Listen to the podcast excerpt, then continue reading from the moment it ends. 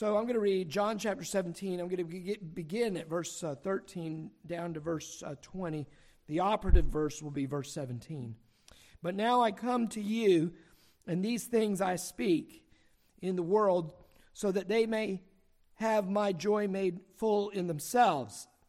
I have given them your word, and the world has hated them because they are not of the world, even as I am not of the world. I do not ask you to take them out of the world, but to keep them from the evil one. They are not of the world, even as I am not of the world. Sanctify them in the truth. Your word is truth. As you sent me into the world, I also have sent them into the world. For their sakes, I sanctify myself, that they themselves also may be sanctified in truth. I do not ask on behalf of these alone, but for those also who believe in me through their word. Now you'll notice here tonight several verses that deal with the word. Notice he says in verse 13, these things I speak in the world, as Jesus speaking the word of God. And then you see it in verse 14, I have given them your word. And then also you see in verse 17, sanctify them in the truth. Your word is truth. And then also we see here in verse 20, I do not ask on behalf of these alone, but for those also who believe in me through their word. Jesus here in the high priestly prayer is mentioning the word of the scriptures and the word of God, which are all the same, multiple times in this prayer. This afternoon, I picked off my shelf, knowing that I was going to preach on this book by B.B. Warfield, who I mentioned this morning. He was the one that I said, rotten wood, you cannot split. B.B. Warfield was a professor of systematic theology at Princeton Seminary in the late 19th century, early 20th century. And B.B. Warfield had a paragraph in his book on inspiration and the Bible that really caught my attention, where he says, imagine for a moment a world where God in his providence did not give us a Bible, but he did everything that was in the Bible. That is, imagine that God did what happened in the garden and then, raised up Moses and raised up David and raised up the prophets, and then in the fullness of time does send Jesus into the world, and Jesus dies on the cross. He is bodily raised from the dead and ascends back to the Father. But all you have is just some kind of oral tradition that's just passed on, that you don't have the Bible. And he said, he speculated that you would not have Christianity, that the preservation of the church is really dependent under God's grace, working through the Bible. He said, where would we be if Luther didn't have the Bible? If Luther couldn't look and judge what was going on in his day and call the church back to the scriptures, he would have nothing to appeal to. It's just that we've heard these things, who heard these things, who heard these things on down. He said the gospel would almost be utterly eclipsed by traditions over time that would have crept in, and nobody would really know what the truth was. And I really thought that was a great a point to make here, that the Bible is what sustains us in the faith of the Lord Jesus Christ. Now, the Bible means, young people, the book. So when we talk about the Holy Bible, we're talking about the Holy Book. Sometimes it's called the Holy Scripture. Sometimes it's referred to as the Word of God. It consists of 66 books of the Old and New Testaments. And the best argument, I think, for being the Word of God is that Jesus Christ claimed it to be the very Word of God. Jesus relied on the Bible. Though Jesus is the Word, John tells us in John chapter 1, Jesus is the Word. The Word became flesh and dwelt among us, we're told. But nevertheless, Jesus, as a man, relied on the Bible. He grew in his knowledge of the Bible as a boy. He had to learn the Bible. Think about that. In his human nature. Remember what I said a few months ago. Don't divinize his human nature. Don't let the deity slip in to his human nature. All right? Jesus had to learn. Jesus had to study. just like you do. Jesus had to go to the temple. Jesus had to listen to sermons. Jesus had to read the scriptures in order to grow in grace and knowledge and favor with men and God.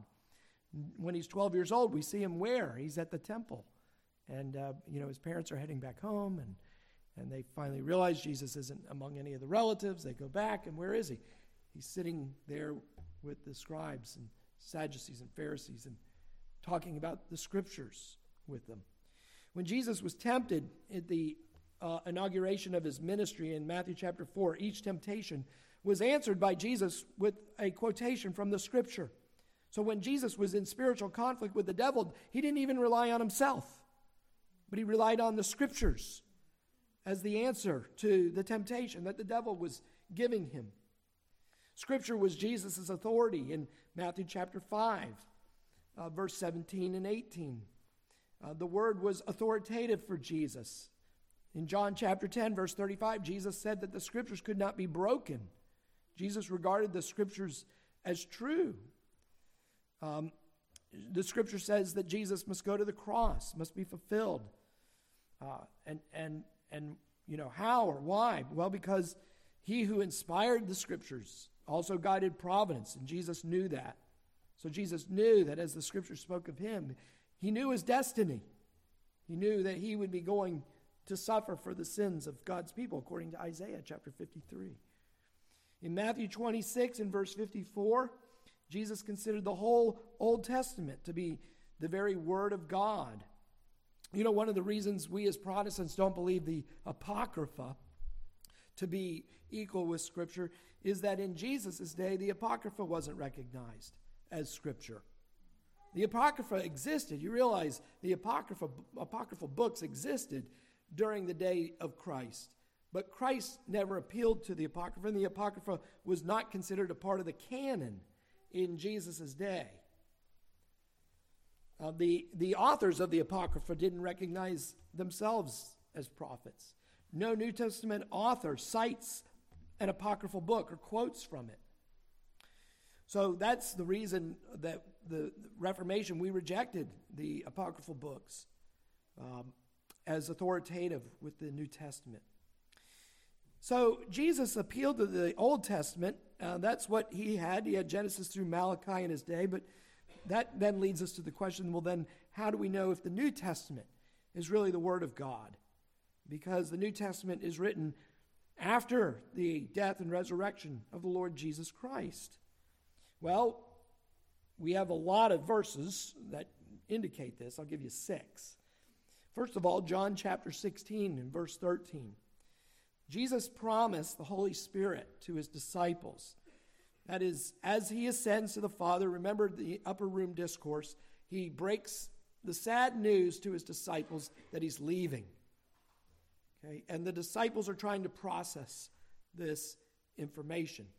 And one of the encouragements that Jesus leaves his disciples is that it's better that I go, because when I go to heaven and I go to be with the Father and I will send the Spirit, and the Spirit will be with you and dwell in you, and the Spirit will guide you into all truth. So Jesus gives us this promise that the disciples and the apostles, and who will become the bulk of the authors of this New Testament, what we call the New Testament, will be given the Spirit, and the Spirit will bring forth the Word of God through their ministry. 2 Peter chapter 1, verse 21, the Spirit, we are told, inspires the men who speak the Word of God. For no prophecy was ever made by an act of human will, but men moved by the Holy Spirit spoke from God. So we have the promise of the Spirit. Then we have Peter asserting that the Spirit indeed inspired them, that the Scriptures were not written simply by an act of human will and effort, but the Spirit guided these men as they wrote about the things of Jesus Christ.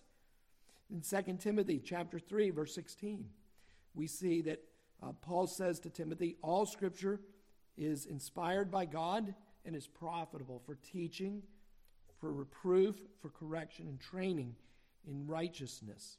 But how does that prove that the New Testament is actually the Word of God?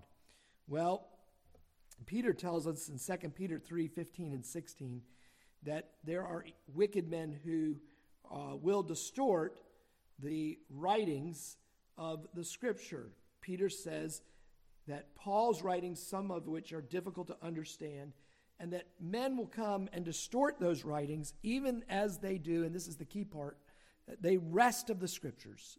So what Peter is saying is that Paul is writing authoritatively. Do you follow my argument here?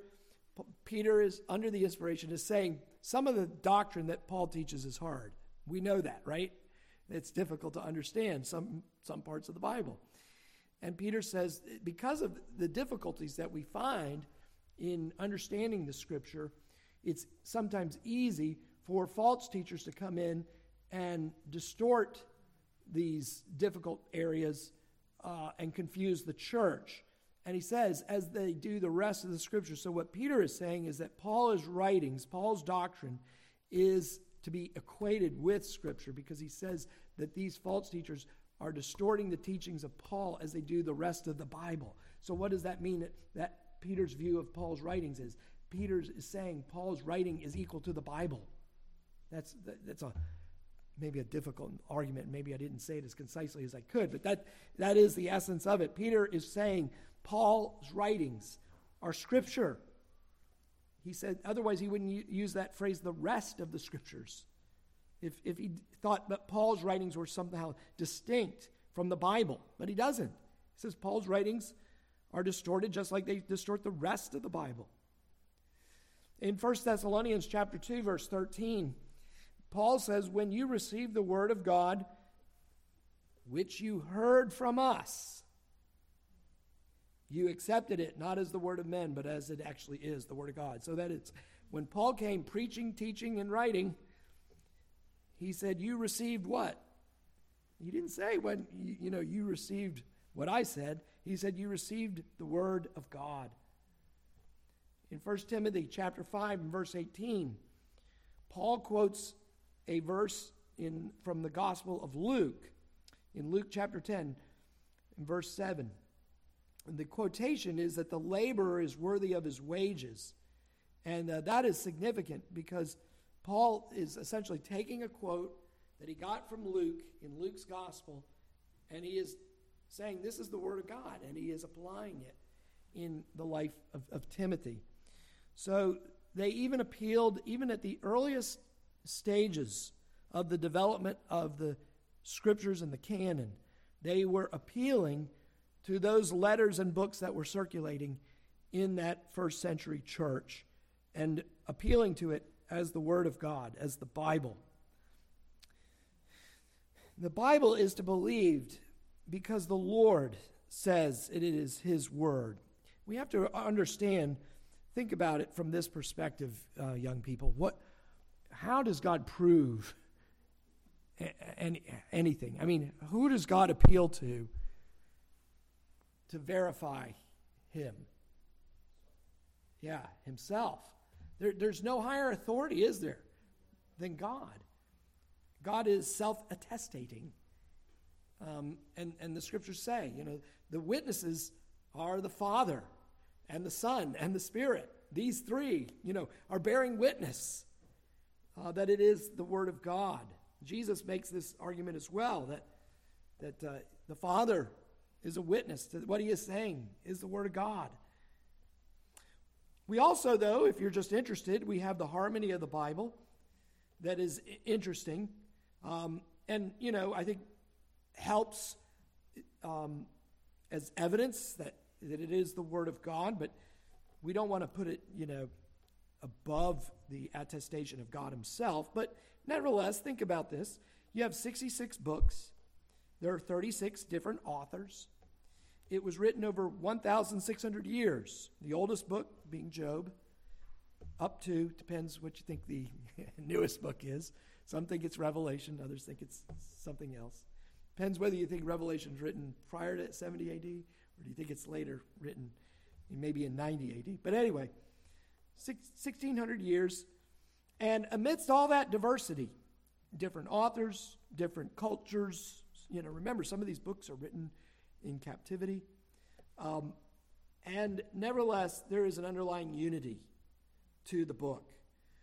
For example, you have the prophecies of Isaiah.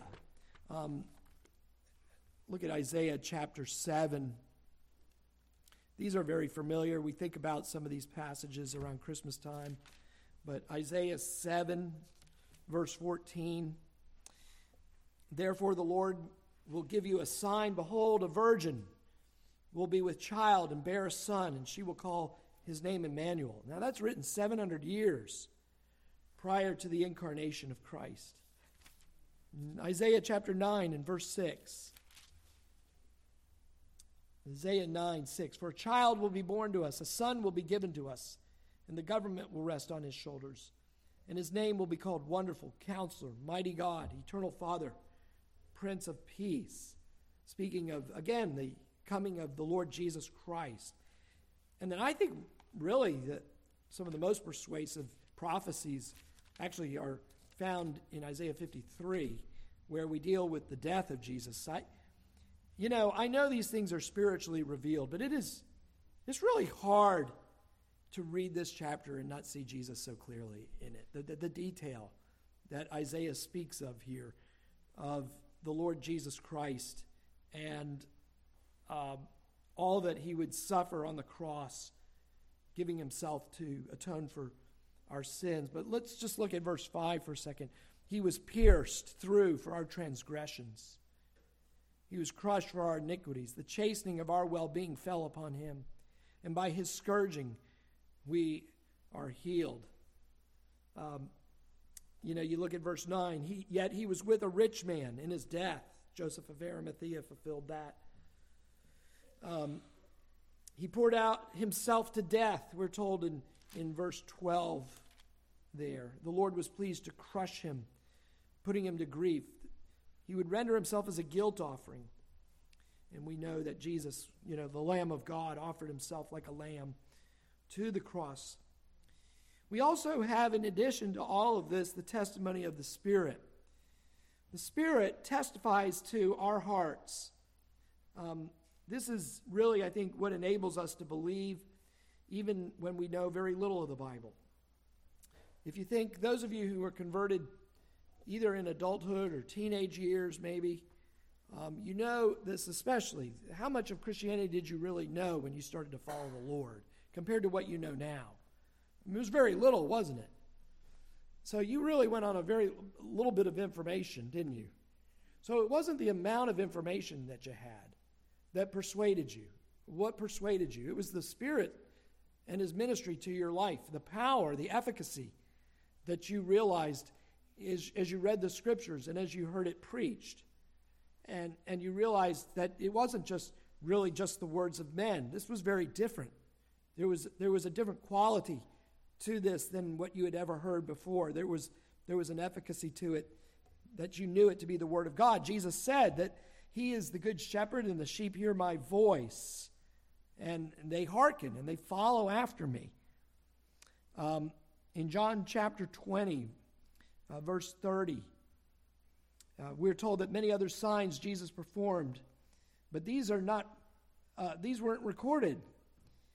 But the stuff that was recorded, he said that it was so that you would what? You would believe. So the Scriptures were given to us, especially the Gospels, that we would believe in the Lord Jesus Christ. Luke chapter 16, verse 31. We know that the message is the same in the old as it is in the new. Jesus said in Luke 16, 31, if they will not listen to Moses and the prophets, they will not be persuaded even if someone rises from the dead. So you see here that Moses spoke with the same really efficacy as the New Testament writers. The Spirit of God spoke through them, and that's why, in the parable of Lazarus and the rich man, and he's saying, just go and, preach this to my brothers who are still living. And the answer came back, no, they have the Bible. They have the Bible, and if they're not listening to the Bible, then it doesn't matter if they see a miracle.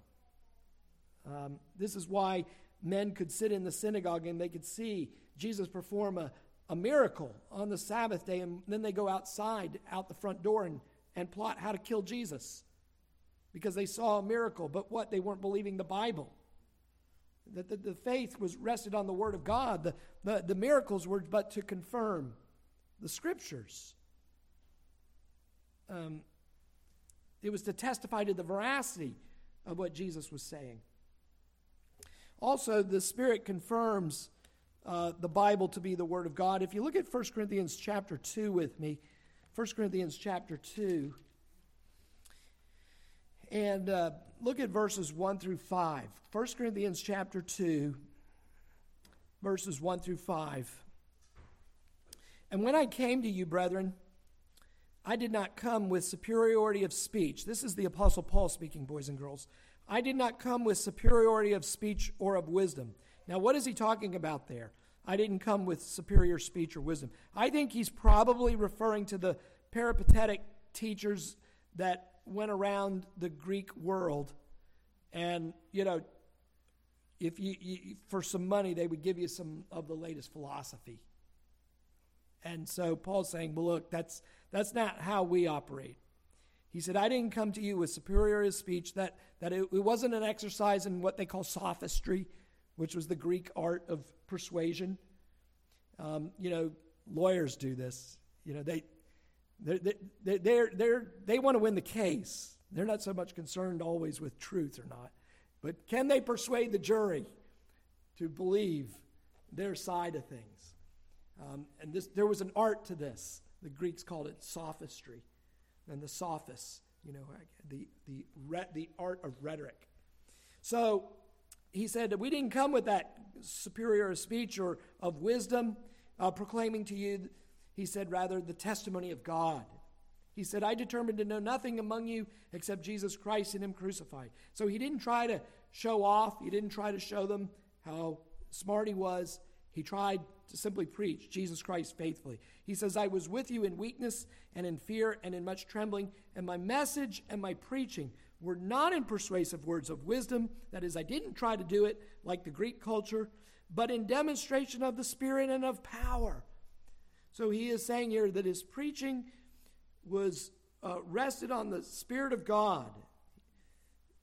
Why? Because it was the Spirit who inspired the Word. And Paul's job was to preach the word. He said in verse 5, so that your faith would not rest on the wisdom of men, but on what? The power of God.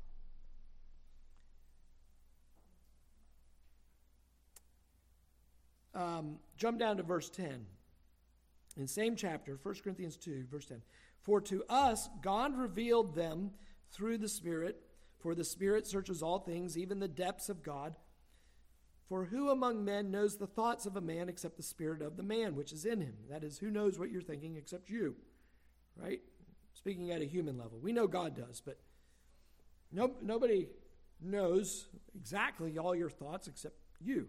Even so, the thoughts of God no one knows except the Spirit of God. Now we have received not the spirit of the world, but the Spirit who is from God, so that we may know the things freely given to us by God.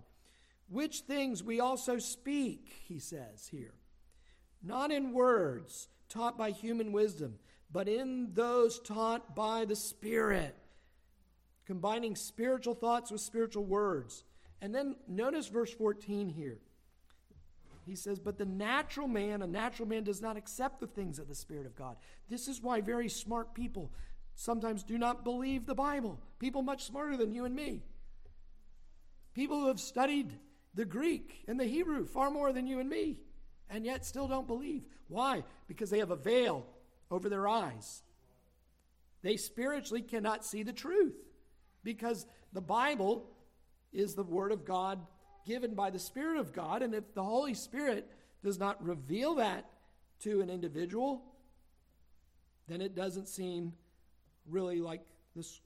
It's the Word of God. He says, for they are foolishness to him. That is, to the natural man, what we're doing here is utter foolishness. Gathering on church, wasting time, looking at an old book that is full of errors according to them.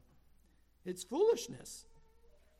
It says that the natural man cannot understand the Bible, cannot understand them, because they are spiritually appraised. But he who is spiritual appraises all things, yet he himself is appraised by no one. So Paul is saying here that the Spirit is confirming the Scriptures to be the Word of God. He says, who has known the mind of the Lord that will instruct him?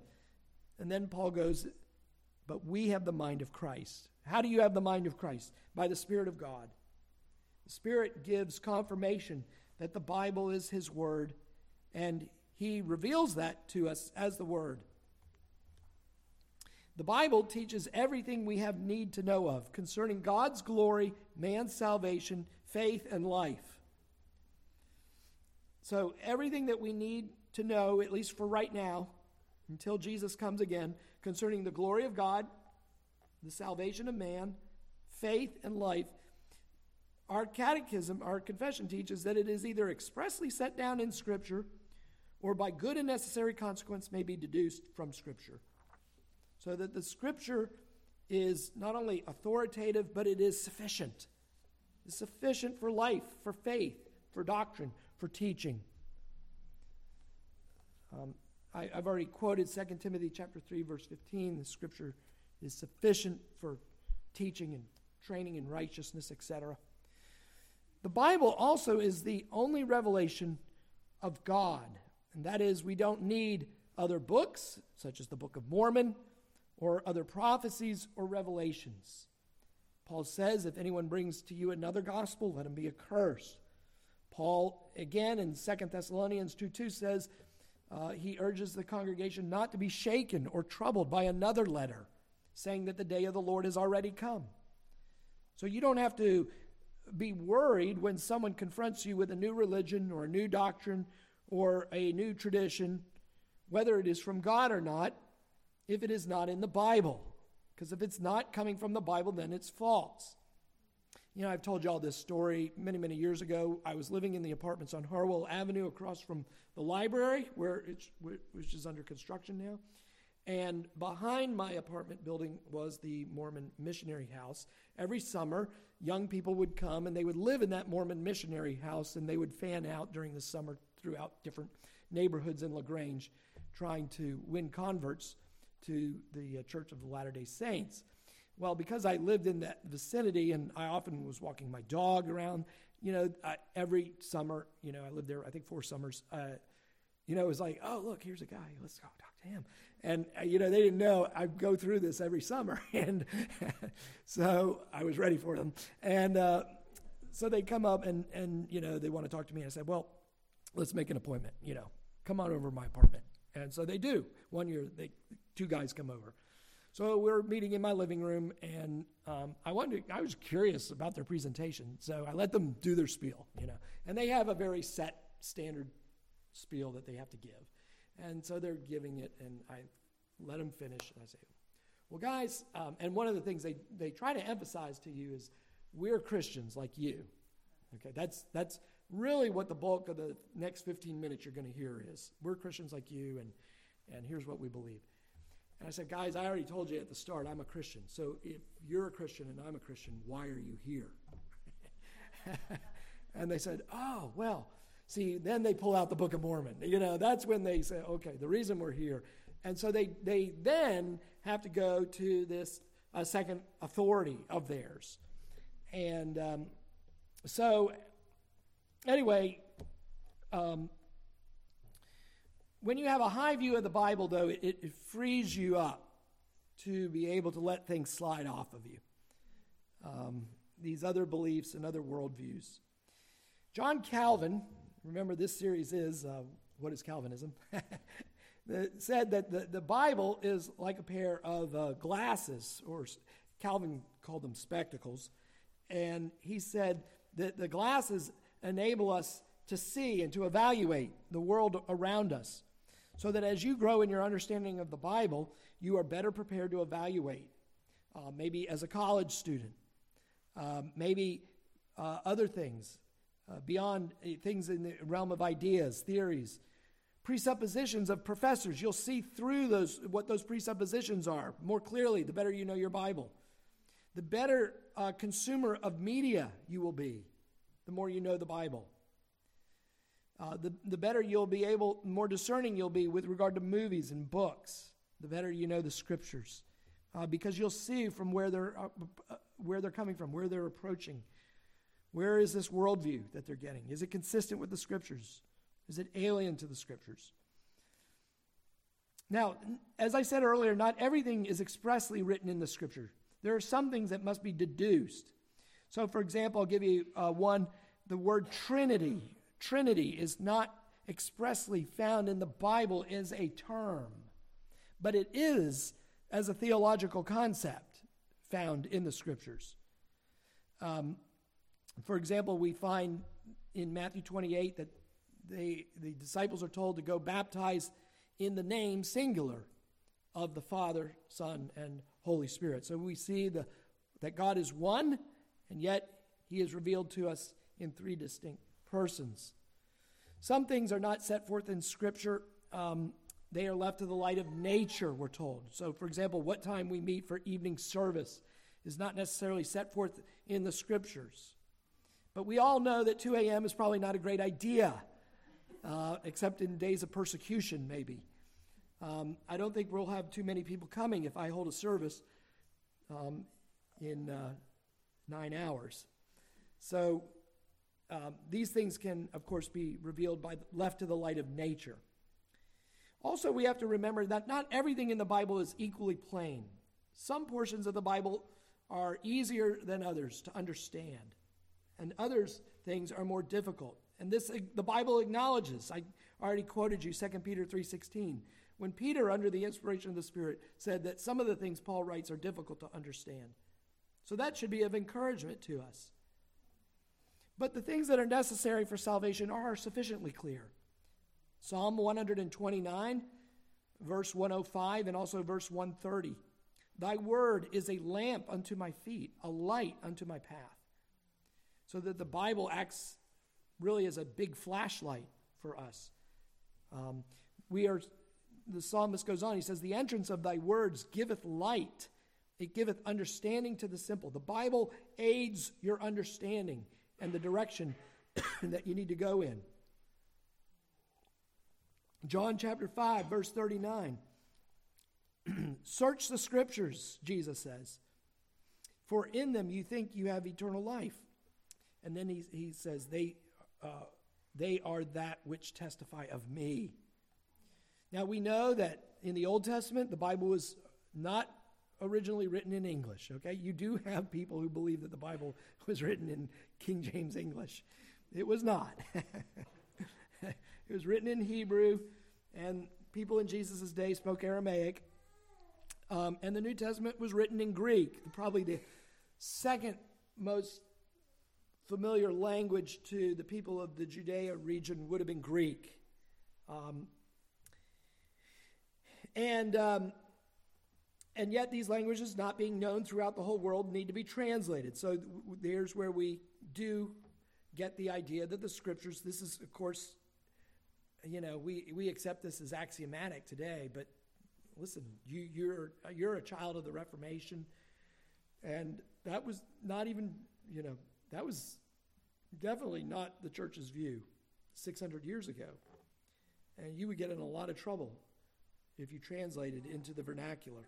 So don't take your English Bible for granted. Men gave their lives for that. One of the things we also have to remember when it comes to Scripture is that whenever Scripture interprets another portion of the Bible, it does so infallibly. So when the New Testament, for example, cites an Old Testament prophecy, you have to understand that citation is an infallible interpretation of the prophecy. You may be reading and you might be wondering, well, how did the apostle get that out of that prophecy, out of that verse? And that's where, you know, we rely on, okay, this is inspired by God, and so it's true. So it's not for me to sit in judgment. It's rather for me to sit under that and learn, okay, how did the apostle, you know, derive that? How did the apostle, under the Spirit's inspiration, pull that prophecy out and apply it to this particular situation? The rule is called the infallible rule of interpretation, that the Bible interprets itself. The Bible is the final authority in all matters of faith and practice. It's not Pastor Boyd. It's not the elders. It's not the OPC. It's not even the Westminster Confession of Faith. The final authority, the Westminster Confession of Faith says, the final authority is the Bible. The Bible, is our Constitution. How do we determine what the church shall teach? How do we determine how we'll worship? How do we determine how to live, how to spend our time? How to use our gifts, how to pursue our callings, how do we determine what to look for in a potential spouse, how do we raise our children? And there are hundreds of questions like these, and the answer is the Bible. So let me give you several applications here. Number one, this is easy, at least simple, not always easy, but read your Bible. Application number one, read your Bible. Defending the Bible as the Word of God is not a whole lot of profit in it if you aren't reading the Bible. So read the Bible. Learn from the Bible. And meditate on the Bible as well. We were talking after church this morning about, I think we were taught well as Christians, I certainly was as a new Christian, the importance of Bible reading. I think I probably wasn't as well instructed early on the art of meditating on the Bible. And the profitability that comes with not only reading broadly through the Scriptures, but pausing on a verse or two and really digging down for a few minutes on that verse, letting it roll over in my mind. So read the Bible and meditate on it as well. There is a problem, I think, in evangelicalism with biblical illiteracy. I was out at lunch this past week and got into a conversation with the waitress and began to talk, found out she was a Christian, what church she went to. I won't name the church. And I said, well, tell me, what's your favorite Old Testament and New Testament verse? And she really couldn't come up with one, And I thought, boy, that's too bad, that as a Christian, you can't just immediately think of some verses that have really meant a lot to you in your life there. I think there's a problem with biblical literacy in the evangelical church today. There's a problem with the desire to learn the Bible. I think we're one of the few churches that's meeting right now in LaGrange. And that wasn't the case 28 years ago when I started. More churches had evening services with teaching and preaching, but more and more, the churches that have a high view of the Bible are not meeting. And, what good is it to have a high view of Scripture? I mean, it's better than having a low view of Scripture, but practically speaking, you can testify that you believe the Bible to be inerrant and infallible, but if you don't read it, if you don't preach it, you don't teach it much, what of practical use is the doctrine of inerrancy to you? If you ever read older sermons, which I encourage you to do from time to time, I think it's always helpful to step out of your own century and look at what other people in different centuries were saying. And notice how many references they make. One of the things that really impressed me with the Puritans, and still does, is they would make these allusions to Old Testament references that were, what I would say today would be considered obscure. They have no problem with naming an obscure king or something and expecting the congregation to know exactly who they were talking about. And I really find that interesting. That maybe one of the reasons Puritans in some ways don't speak to our generation is the Puritans had a level of understanding in their own congregations. I think of the Bible, you look at, the way they preach, and you realize they expected their congregation to know what they were talking about when they made these references. They believed in plain preaching, but to them that was plain. And if and I'm thinking, wow, what guy was that in the Old Testament? So. Also, I encourage family Bible reading. Secondly. In addition to that was application number one, read your Bible. Number two, family Bible reading. I think mealtimes are a very good opportunity. This is, dads, where you need to show leadership, to take the lead in reading the Bible as a family together out loud. One of the reasons I like reading the Bible, and sometimes I read the Bible out loud, even though it's just me sitting at home, is because I think it causes you to slow down.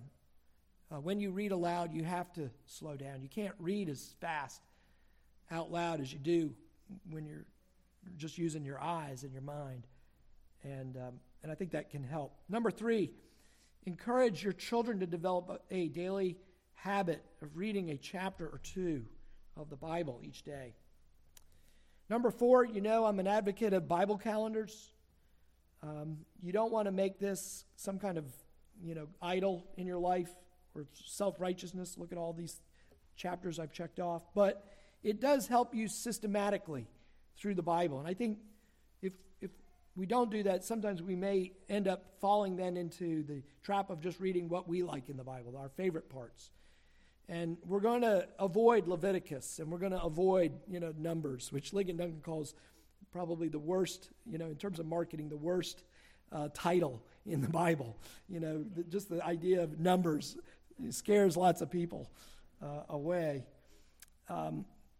But to read those more arid portions of the Bible, I have to admit, I struggle through the end of Ezekiel when Ezekiel's measuring every inch of the temple.